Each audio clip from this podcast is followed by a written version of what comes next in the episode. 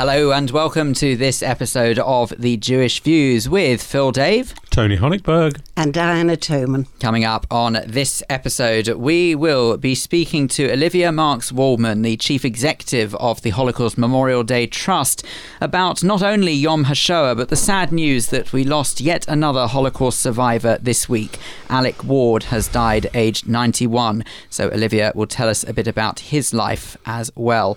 We'll also be speaking to Joe Bor, Jewish comedian, who's going to tell us about his fascinating new show, A Room with a Jew.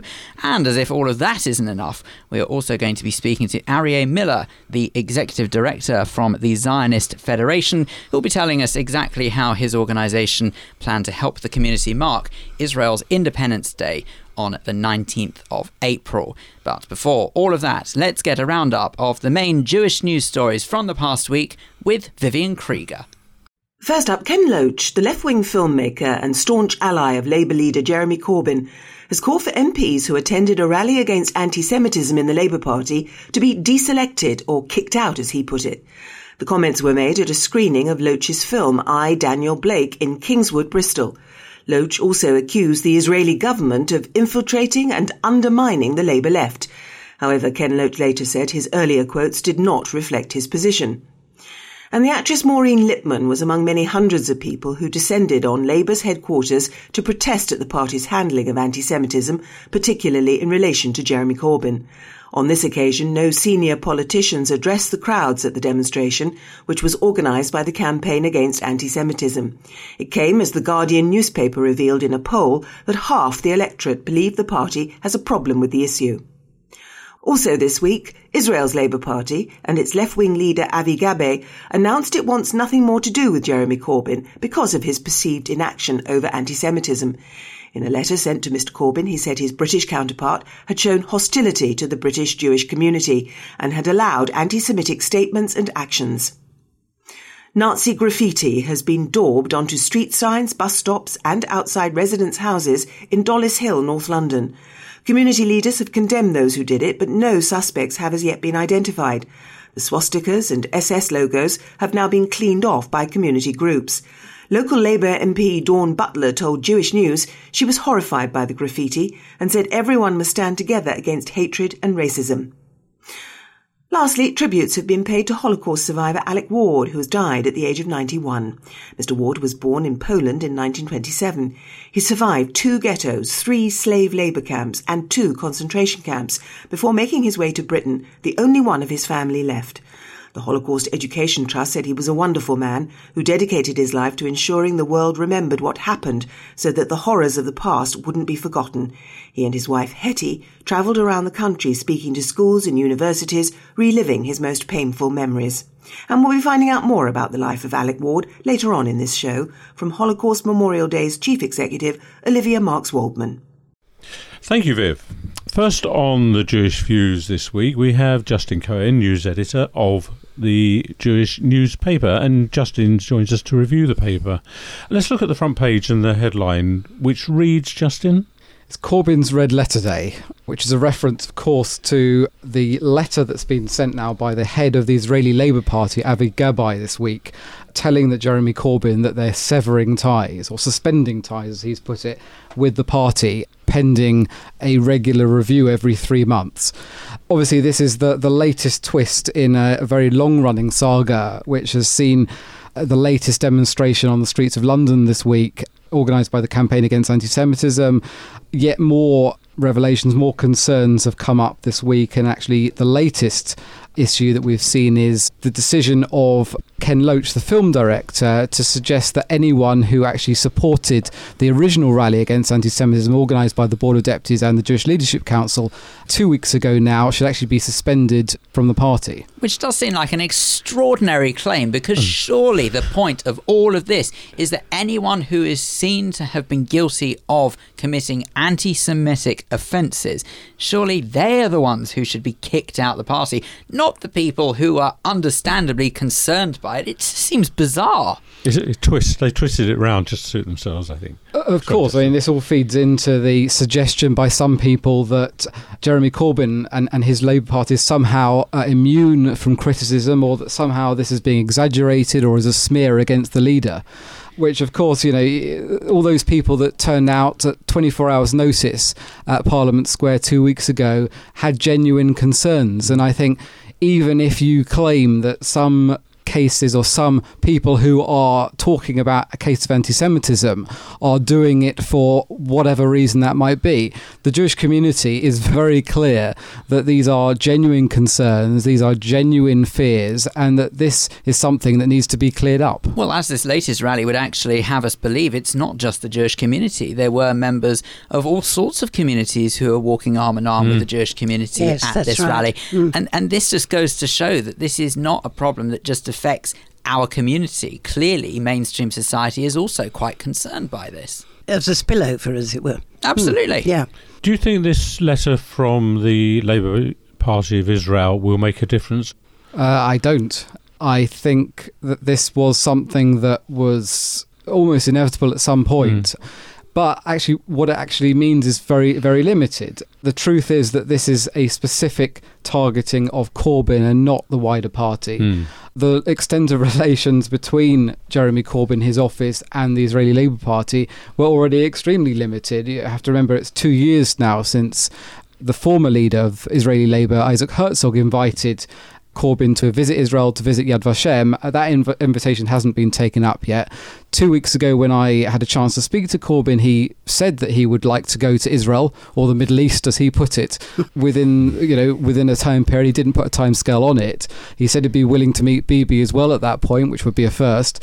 But yeah, that was the extent of relations, as far as I'm aware. A letter or two that have gone backwards and forwards. Well, do you know what? I, I think that people to be forgiven for thinking there is no other news other than Labour and anti Semitism. Of course, it is a massive story, which I dare say will roll on and on and on. But what else is making the paper this week, Justin?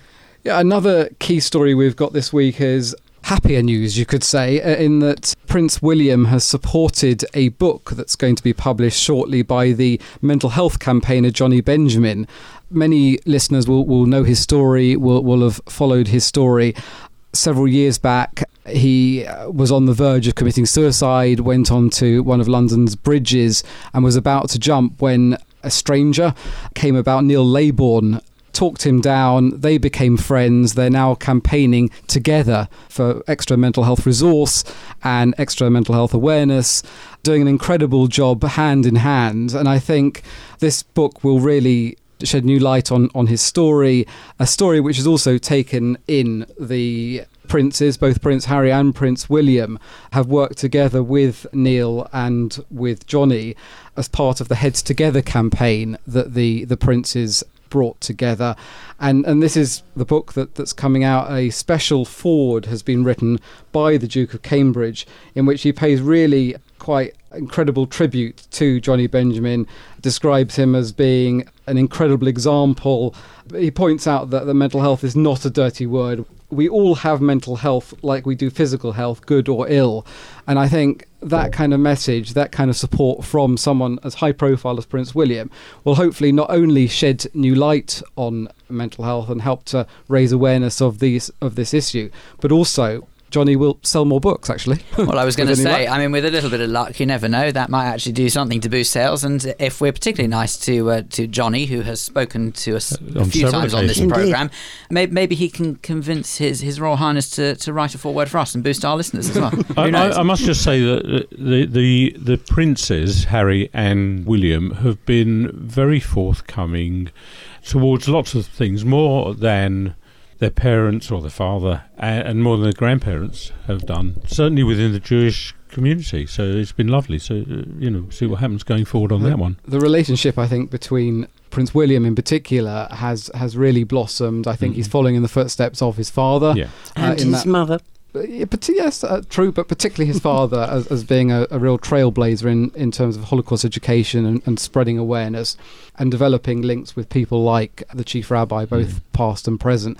I think this is another illustration, though, of how having a royal supporter, a royal patron, is like nothing else to shed new light on, on an issue. Yeah, it um, still works, doesn't still it? Works, yeah. Still works. Absolutely. What else have we got? Okay, well, we're also paying tribute this week to the Holocaust survivor Alec Ward, who's passed away at the age of 91. Uh, Alec was one of the boys, the 732 child survivors of the Holocaust that came to Britain after the Holocaust. Probably their most famous among them, Ben Helfgott, mm. but Alec was another, and, and as I said, tributes have been paid quite widely this week, including from Karen Pollock of the Holocaust Educational Trust, who says that Alec was a wonderful man. He dedicated his life to ensuring the world remembered what happened during the Holocaust. But once again, uh, you know, it's a reminder that every single week we are losing more and more survivors, mm. more of the first-hand testimony.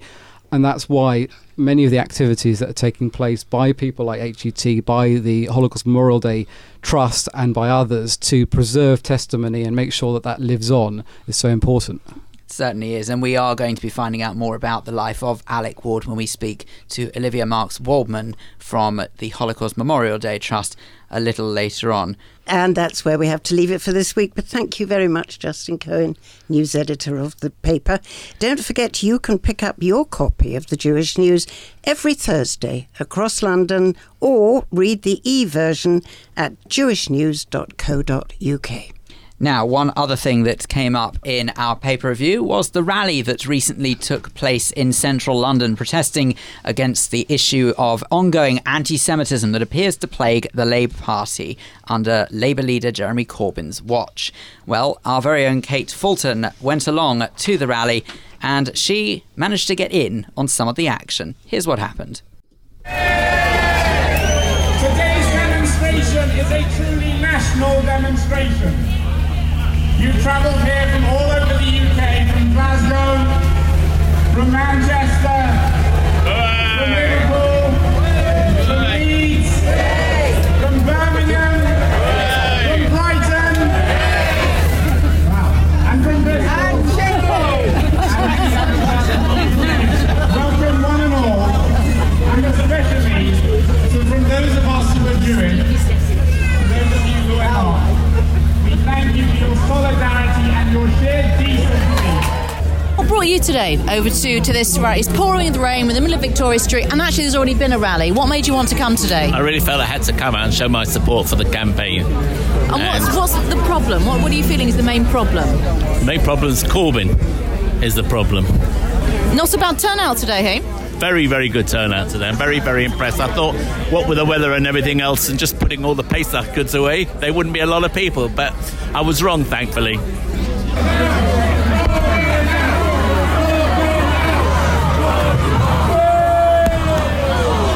What brought you here today?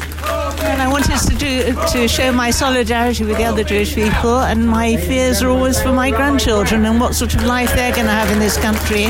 And we must stop these things before they get completely out of hand, which unfortunately they're getting. It's really important to be with all the other Jewish people thinking the same as I am, and also thinking about their family. Thank you. What made you want to come today? What made me want to come today was basically to support the Jewish people in regards to what the Labour Party has actually been supporting. Um, I'm particularly concerned about Jeremy Corbyn, knowing that he has openly supported the Palestinian Hezbollah in particular, which is a, a banned organisation politically. So I know that his camp is not a, a good camp, basically, and that, that alone has made him to be blinded to many of the things that have been happening in his party. So that's why I'm here today.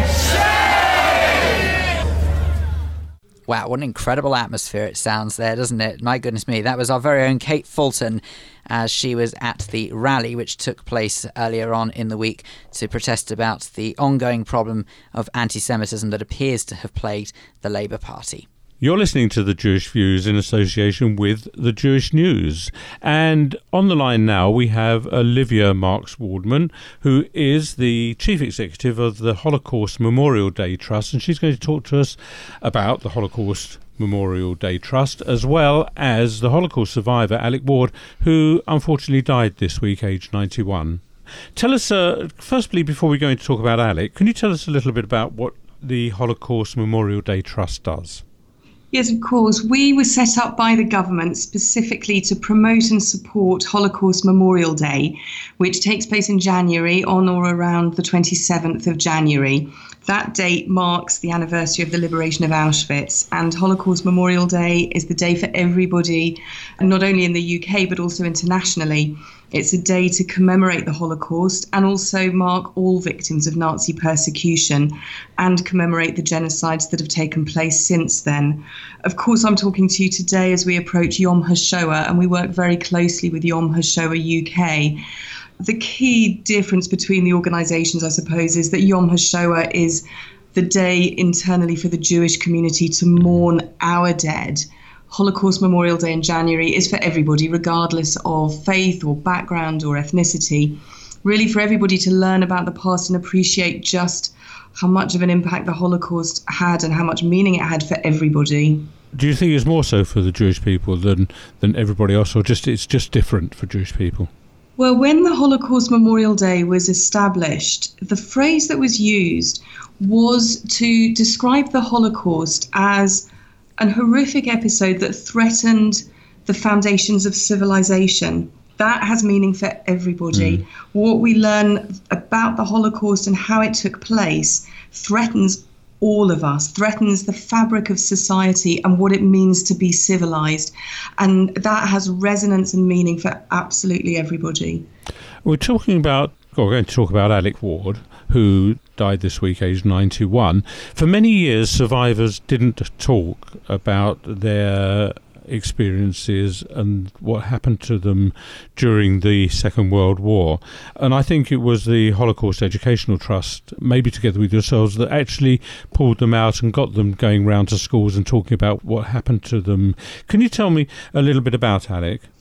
Yes, of course. In fact, I'm, I'm smiling as I recall him at the same time as mourning his passing. He was a lovely man and such a gentleman and did so much to educate so many people and it's a he's a great loss to to not only the Jewish community but to everybody who with whom he shared his story you're right so many survivors didn't talk about their experiences for for a long time and Alec indeed had a very full busy working life as he rebuilt his life and, and created and, and developed a wonderful family and it was only with the Holocaust Educational Trust, with the Holocaust Survivor Centre, that he worked with both organisations and with us to share his experiences and enable so many people to learn more about the past. Are there any plans to record Alec's voice digitally as they have? Indeed, you may have already done this, as they've done with so many Holocaust survivors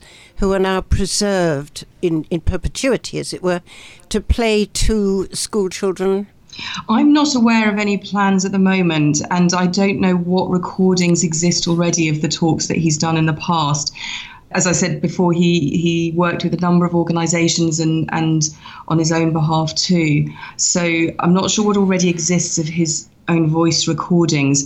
You mentioned very appropriately the work that the UK Holocaust Memorial Foundation has done to take testimony from a number of survivors and we at the Holocaust Memorial Day Trust have a number of video and podcasts of survivors.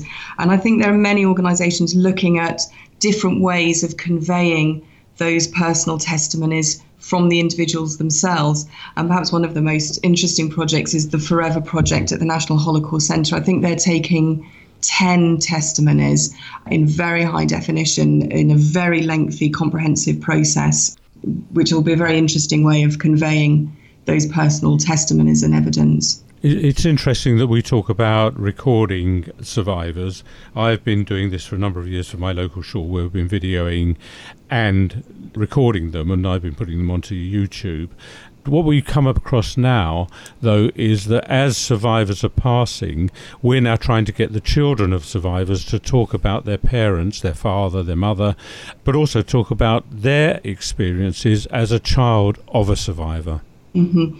Those are really that's very interesting because the the experiences as children of survivors and for some third generation mm. too is very varied, and for some that's a very crucial part of their family lived experience. But that's not the case for everybody, and and it's, it's interesting to, to see the differences in, in the, the individuals and the families. One thing I would stress, though, that we're very keen to highlight at the Holocaust Memorial Day Trust is, of course, the experience of survival was anomalous. The vast majority of the Jewish population of Europe was annihilated. And one of the central parts of Holocaust Memorial Day is to encourage people to learn about and honor the memory of the people who were murdered. And we really feel it's incumbent on people. We encourage people to take responsibility for remembering and honoring the people who were murdered, as well as using every opportunity that exists at the moment to learn from those who did survive. It's a dual responsibility. That was uh, Olivia Marks Woldman from the Holocaust Memorial Day Trust, the chief executive of that organisation. Tony, I just want to pick up on what you were saying to Olivia there just now because I did know this about you. Okay, fair enough. Maybe some of the listeners didn't, but I did know that you do your part in trying to record and preserve conversations with Holocaust survivors. And I suppose I want to know from you what your experiences are of that because that must be, if it's anything like the, the privilege I've had when I speak to Holocaust survivors, it's it is a privilege, isn't it? It's a privilege to talk to them. It's traumatic to hear their stories. A lot of the stuff that I record is done in front of schools, and these are 14 and 15 year olds. The trauma from my point of view, looking at it as I'm filming, is listening to the stories, but also watching the children. And some of them are just bursting out crying, just listening to the stories of survival. It's because it's so unfathomable, isn't it? We just, I don't think, no matter how many times we hear all of the horror stories that these survivors have gone through, it's just beyond comprehension in this day and age that anything like that could have ever happened, never mind so recently. Exactly. I mean, this was their grandparents' generation. It, usually, these school children are talking mm. about their grandparents' generation or what their grandparents went through. So it is only, you know, it's only two generations back. And one of the things that struck me about the Forever Project, which Olivia mentioned and I was thinking of, that is happening in Nottingham, is that you get this you get the Holocaust survivor on a big screen talking to an audience of school children, and the school children who are listening get so involved that they think the, the person is actually there. And I've seen them burst into tears, just as you say, Tony. With, with, that project, though, also, I, I believe what you can do is you can ask them questions. You can indeed. And the they'll play back they'll the play back the answers. Play back the answers. It's quite extraordinary. Such a clever system, it's and I think that they're going to go around the country. They will be hiring this out, this particular unit, to various places, so schools can take this unit and. But it has to be said though that I'm I don't consider myself that much of an emotional person, and I I don't believe that that should come as a major shock working in a news environment where unfortunately you do hear the most horrible things mm. day in day out and as a result of it it almost builds up I suppose, an immunity. An immunity to horrible news because it's just so matter of fact, you just have to deal with it and get on with it. And yet, the very few occasions that I can recall in my adult life where it's actually reduced me to tears is the occasions when I have been lucky enough to speak to Holocaust survivors. And it almost never fails to the extent that even if I'm asking them the questions or even if I'm just sitting there in awe listening to everything they have to say, I think it's when you can see in their eyes mm. what they've gone through and mm. you can see them reliving every single moment. Can you just begin to imagine what it must be like day in, day out, never escaping it? Yes, they've survived, but what have they done? They've had to survive with that on their shoulders forever. I and then it, retell it. Sorry, yeah, Tony. Retell it, yes. And then keep retelling it over and over and over again. I think it affects you, me, and Diana more than non-Jewish people because we are Jewish, and it is our our ancestors. It could have been our grandparents, could have been my parents. Frequently and, was. And Diana's mm, Absolutely. So this, I think, affects you emotionally more than maybe people that aren't Jewish. But I'm talking about school children that aren't Jewish, by the way, that these people Well, we relate, I think. Relate we, more we relate it. more to it. I think we relate to it in different ways, though, because I think that whether you are Jewish, not Jewish, whatever you are, everyone has the ability to feel and to to understand pain and to see pain in someone's eyes. And it is very distressing to see somebody else in distress or recall something that Mm. they have gone through. So whether that be some of the stories that have come out, say, for example, of Syria in more Mm. recent times, Indeed. when you speak to refugees from there and you know what they've been through, it's just as harrowing. It doesn't necessarily matter whether not they are Jewish or not, but I think what it does do is it gives you that added element of empathy because they are from similar backgrounds. This is different to when you hear the news or when you're reading the news on the radio because you are distanced from it. When you've got someone talking to you face to face, let's take Rwanda. Now, if you had survivors from Rwanda coming to talk to you, I bet you'd burst out crying. Yes, I think you would. But I remember a broadcast by a middle class, and she admitted she was middle class, Iraqi woman from Kabul when they were under siege.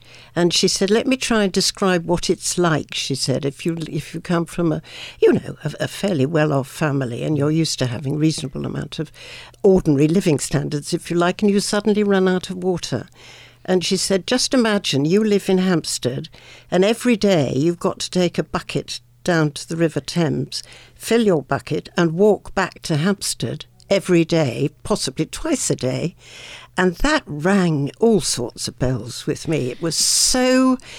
So pictorial, if you like, hmm. because you could relate absolutely to hmm. that woman. therein lies exactly my point is that it doesn't matter who you are where you come from if you can relate to something and it means something to you suddenly it does have an effect on you. And that is definitely where i believe that holocaust education has yet to develop. Hmm. And that is that it needs to be able to relate to everybody that everyone has to be able to visualize that it could have been their grandparent it could have been their parent it could have been their child Could have who been was them. involved hmm. of course it could Yes. have been them. And that's where it needs to almost i wouldn't say improve but just increase Yep. is because it's about relating it and like i said with us being jews yes we can instantly relate to because we know that had we have been around in those days there was a chance that we would have been subject to the same persecution Absolutely. Absolutely right, yeah. You are listening to the Jewish Views in association with the Jewish News. And if you would like to get in contact about any of the stories that you hear on this show, then we would love to hear your Jewish views. You can always email studio at jewishviews.co.uk or you can find us on social media. Find us on Facebook by going to facebook.com forward slash the Jewish Views or on Twitter we are at Jewish Views UK or of course you can always go to our website jewishviews.co.uk. You're listening to the Jewish Views in association with the Jewish News, and I am actually sitting opposite Joe Bor, who is an incredibly talented observational comedian. Thank it you. says here in my write up. I thought that's actually what you thought. I may well. I may well. Yeah. What is an observational comedian? I think it's a, a, a type of stand-up comedian. I think it's a type of stand-up comedian that most comedians are. They observe and talk about their observations to an audience uh, who hopefully agree with laughter. Yes. I think that's probably the best way of describing it. Right. yeah, yeah. I, I I'm an observational comedian, and I, I, I tell jokes, and uh, I'm a Jewish comedian. I, I tell jokes about my family who are Jewish, and I think a lot of Jewish audiences tend to be able to identify with that. They'll relate to that, I'm Yeah, sure. yeah. You won a very special award 10 years ago, I gather. Yes, Jewish Comedian of the Year. My mum was judging. Your Uh, mum, Then again, she always does. she might be a little bit embarrassed, perhaps. Have you noticed any change in Jewish humour in the last 10 years? I think young audiences tend to respond differently to older audiences, possibly. But I think we all laugh at things that we can sort of relate to and, and that sort of is, is funny, I think. There are jokes that I do that tend to work. I'm going to say all the time. It's not going to work now that they when they come to see my show. It's all right, But- we won't let on. We're looking at 10 years worth of of audiences. Have they Yes. not become more savvy? Have they not become more cynical in the last 10 years? Po- Possibly. They, there used to be fewer, when I started out 13 years ago, there were fewer stand up comedians and more clubs. So it was, it was easier back then. And I think it's a lot harder to be a, to be a stand up now because there's comedy everywhere. There's the internet. What's your background? How did you get into comedy? So I was a filmmaker. I went to film school. I made a comedy film which went to the Edinburgh Film Festival, and audiences laughed. I was in an audience and the, watching my film, and they laughed, and I thought, oh, I, could, I can write funny, and I gave it a go, and I got got hooked on it. Yeah. But performing, writing is one thing, but Mm. standing up in front of an audience and performing is something completely different. Yeah, I I have performed. I wouldn't say I'm a, I'm I'm an actor. I have acted. I have done acting courses, but I'm more of a of a, a writer and, and creator. They do say there are two types of performers. There is the the writer and the performer. I'd like to think that I'm both. That I can do both. But I, it's interesting doing this show, doing a room with a Jew. I've learned a lot about myself and about where the comedy comes from, and it, I think it comes a lot from from my mum. I've learned a lot from myself from doing it. Yeah. Well, you've mentioned a room with a Jew, so we might as well Yeah. talk about a room with a Jew now. This is, of course, is the the performance, is the show. Tell us what audiences can expect to see when they come and watch a room with a Jew. It's a story about about me, about my background, about my family. I've recently become a dad, so it's all about things that I'm learning. Mazel um, tov. Thank you very much. And and about, about my mum really. It started off being about me, but my mum is dominant both in my life and in my show. And Um, not now. your father?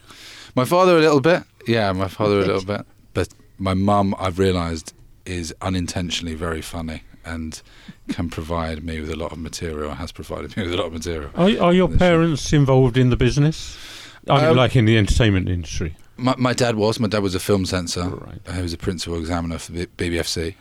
Well, the- Basically, the films would come to him, and he'd take out the, the good bits. Basically, She Was a he le- like that in life as well? yeah, pretty much. Yeah. my my mum was a lecturer. I mean, it's not her job; it's just what she did. Um,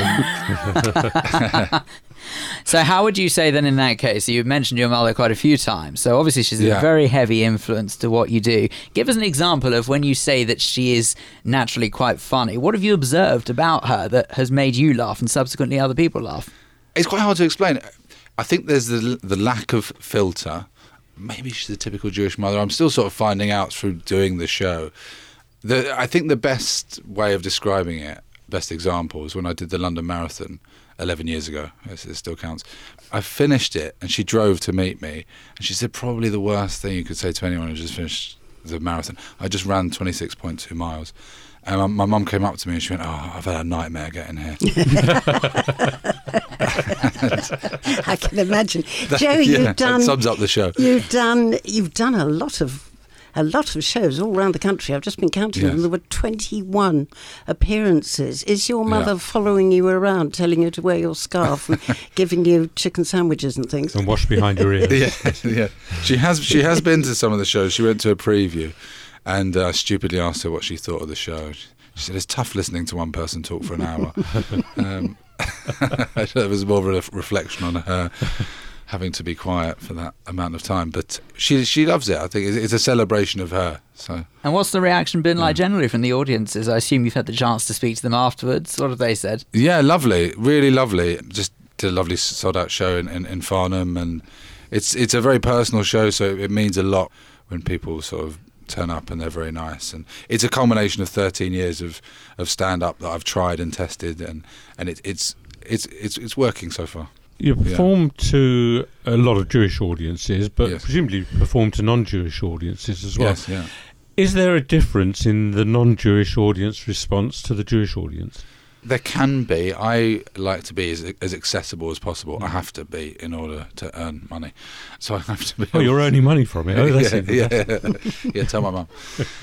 Yeah, so I try and make make it uh, you know make my material as accessible as possible. Jewish audiences are very very funny. You know, Jew- Jewish people are very funny. They're, so therefore, they're a little bit tougher and can be tougher to please. But I think they certainly relate to some of my material that, that I do. I called up my mum actually after a gig, and I said I had oh, you know, a tough a tough Jewish gig. I said, why, why, why were they, why are they so tough? You know, why are some Jew- Jewish audiences really, you know, why do they, why do they find it hard to listen sometimes? And she said, oh, I, I can't talk now. I think on that note, we better find out how we can get more information if anyone wants to come and see you. All details about my tour on my website, joebor.co.uk. J O E B O R.co.uk.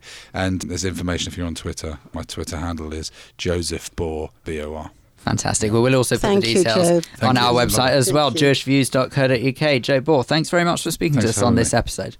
You're listening to the Jewish Views in association with the Jewish News. Don't forget, if you would like to comment on any of the stories that you've heard in this episode, then you are most welcome to do so. You can always email studio at jewishviews.co.uk and you can also find us on social media. It's facebook.com forward slash the Jewish Views and on Twitter we are at Jewish Views UK. And of course, all of those details can be found on our website, jewishviews.co.uk. Now, in case you didn't realise, it is very nearly Yom Ha'atzmaut, and the community is getting ready to celebrate in style, as ever, with the help of the Zionist Federation. I'm delighted to say that Arieh Miller from the Zionist Federation joins us now and is about to tell us, hopefully, a little bit about what the ZF are going to do to mark, yet again, a rather special occasion. How is it possibly going to top, though, the 70th Arieh? That's what we want to know. Well, so this is going to be a really exciting event. We're going for a party. That's what we're doing. We're we're taking the spirit of uh, the streets of Israel, the beaches, the uh, kind of sun, sea, and sights in Tel Aviv, and we're we're bringing it to the UK with two of Israel's top artists. One of the UK artists as well, schools, performers, dancers, photo booths, everything. Really, you name it, we're going to have it there. And we're even encouraging people to wear blue and white so that we can really bring Israel to the UK. All right, so give us a little example. Okay, so you said it's a party atmosphere, but I am a regular punter. I've said I want to come along to the ZF's Yom Ha'atzmaut celebration on April the 19th. So where am I going? What am I doing? So it'll be in North London. We are bringing over a thousand people. For the first time in a very long time, we're selling relatively cheap tickets, standing tickets. So it really is going to be that kind of concert atmosphere. We're bringing Hadag Nachash from Israel and Ehud Banai. We're bringing Jack and Joel of X Factor fame, one of the X Factor finalists from last year, and primary schools, secondary schools, students, really everything that you can bring, we're bringing it. And for the first time in a very long time, we're bringing a huge number of community organisations together. We have over 40 community partners, and obviously, being here, it's important to say as well as that, we have the Jewish News as our media partner this year. I notice it says on the flyer North London. I imagine that's because of security reasons, is it that you're not actually specifying where, where it is, but it, whatever it is, it must be a huge venue. It is. It's a big venue. Unfortunately, for security reasons, we so. we can't Yes. announce it yet. Although anyone who's bought a ticket will have received their ticket or be receiving their ticket in the post over the next couple of days. And on the ticket, it does say exactly where they'll be coming. Just as Uh, well. But if you're in a car, it's less than 12 minutes from Hendon. Whilst we are on the subject of security, though, because in all seriousness, I think that one thing that puts a lot of people in the community off from going to events like this is that element of security. Mm. Now, I've been lucky enough to go to a ZF function before, and I do know from my own personal experience that security is absolutely as strong as it can be. But perhaps you can just reassure some listeners out there how the security element of it works.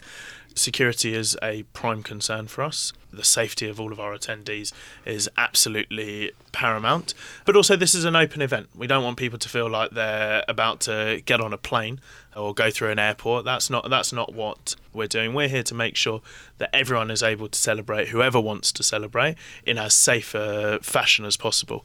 We're working with police, with the Community Security Trust, and with the security at the venue to make sure that everyone who wants to celebrate can come and celebrate and be safe while doing it.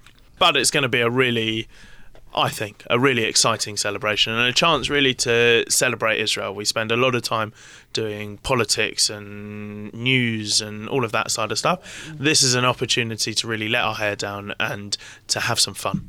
But the problem is, though, this is Yom Ha'atzmaut. This is celebrating Israel's Independence Day, and I don't believe for a second that over in Israel they're having a party for St George's Day. Why do you think it means so much to us over here? I actually I disagree with you on that. I think the expat community in Israel does hmm. celebrate St George's Day. Well, they probably uh, celebrate it more than we do Much here. like the Irish expat community celebrate St Patrick's Day, New York, and so it's our opportunity as a diaspora, as a Zionist organisation, and a proud Zionist organisation, an organisation that was behind the and the recipients of the Balfour Declaration, and therefore part of that foundation stone of the state of Israel. It's our chance to celebrate what Israel is today to really proudly kind of wave Israeli flags. We do plenty engaging with British society and British politics, and this is our chance to kind of have a blue and white night. I don't want to bring a negative into this, but what's the Zionist Federation's thoughts and views on all the people that are anti-Zionist or BDS or anti-Semitic? What's the Zionist Federation's views? So the ZF stands up loud and proud against the boycott movement and against people who are anti-Israel, anti-Zionist. I think for me, part of it is that they have chosen, the other side have chosen to define what Zionism is. I mean, because you get the no- the Jewish element as well as the non-Jewish element. Absolutely, absolutely. For me, Zionism is pure and simple the right to self determination for the Jewish people. I don't believe that Zionism means the lack of the right to self determination for anyone else. Doesn't mean that I stand against anyone else. It just mm-hmm. means that I stand proudly in support of Jewish self determination. Those people who are anti Zionist and anti Israel are, as far as I'm concerned, as saying that they are against Jewish self determination or they are misdefining what Zionism is in the first place. Well, let's end on a more positive note, shall we? And we shall say that if anyone wants more information about the ZF celebration for Yom HaAtzmaut on April the 19th, where do they go? What do they do? How do they get tickets? Tickets are selling really fast. We've already got one category of tickets, our top category, that's sold out. To get tickets, uh, don't hesitate. Go to www.zionist.org.uk forward slash event forward slash YH70. There is also, if you go on that website, you'll see an exclusive student pre party, which is hosted together with a number of other organisations at the same venue, uh, exclusively for university students. But our event is open for everyone to book now. Excellent. Well, uh, well, Tony and Diana will see you at that student Thank you party. very much, yes. And in the meantime, Arieh Miller from Zionist Federation, thank you very much indeed for speaking to us today on the Jewish Views. Time now for our rabbinic thought for the week, and this time it comes from Rabbi Ben Kurzer from Edgware United Synagogue. Recently, it was reported that while the Queen was walking with Sir David Attenborough in her garden at Windsor Castle, their peaceful conversation was disturbed by the noise of planes overhead as they took off and landed at Heathrow. While it made me smile to think about the conversation that took place between them, it also got me thinking about silence. We live in a world of noise. Traffic, ringtones, and the humming of various machines are part of our existence. We hear so much noise that at times we become uncomfortable with silence and fill it with music or chatter just to avoid the quiet. Yet silence, at times, is more powerful than noise.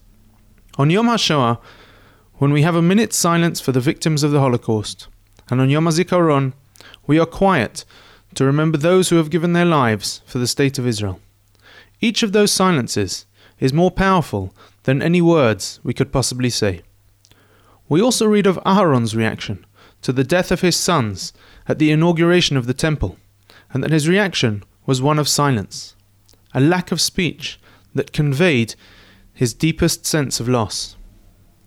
But silence is not just an absence of words, it is a chance to hear our own voice within ourselves, a chance to reflect and to contemplate on our values and our innermost thoughts.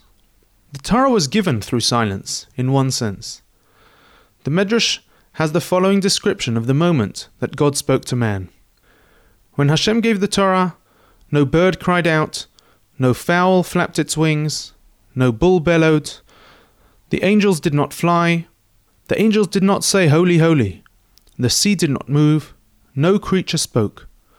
The world was quiet and silent, and the voice called out, I am Hashem your God. The truth is that in some sense, God speaks all the time. We just find it hard to hear him through all the noise. Hmm, well, being an audio production, I'm not completely convinced that the power of silence would work too well for this programme. But all the same, we do appreciate the wise words of Rabbi Ben Kurzer from Edgware United Synagogue. And actually, you know, thinking about what he was saying there, silence does have a profound effect on me personally anyway, because forever for work, whether it's for the Jewish Views or any other radio work I do, I'm always using my ears. So I always seem to be listening to something. And it's a very rare moment when I can just step back and think, no, just silence is what's required. And it's really nice once in a while. You know, they, they talk about using silence when you're interviewing someone. If you ask someone a How does that work? Well, you ask someone a question, don't, if they haven't answered, just wait. Just wait. And Yeah. don't jump in there and try try and qualify what you've asked them. Wait for their answer, and eventually they do come back, and they come back. They, they're silent because they they're stumbled by what you've asked them. And they're They also come- thinking. Thinking They're, time they're, and they're everything else. thinking, one hopes. Well, they do say silence is golden, don't they? Absolutely. Speech is silver and silence is golden. Mm. And unfortunately, we have to offer some of that gold to our listeners now, as sadly, that's all the Jewish views we have time for. But all that's left for us to do is to thank our guests. We thank very much Olivia Marks Woldman, Chief Executive of the Holocaust Memorial Day Trust. Thanks also goes to Joe Bor telling us about his production Room with a Jew. Don't forget, if you want more information about that, you can look at our website, jewishviews.co.uk. Thanks also goes to Arieh Miller from the Zionist Federation as well, telling us about how they are going to mark Yom Ha'atzmaut for 5778 or 2018, depending which calendar you use. But we must also remember to thank our producer, Sue Greenberg. We must thank you at home for listening. And of course, don't forget that if you want to listen to this episode of The Jewish Views again, or indeed any of the previous episodes, you can always go to our website, jewishviews.co.uk, where you will indeed find that facility to listen to all previous episodes. But The Jewish Views is brought to you in association with The Jewish News. But for me, Phil Dave, And Tony Honigberg. And Diana Toman. Thank you very much indeed for listening, and we do hope you join us next time here on The Jewish Views. Goodbye. Bye. Goodbye.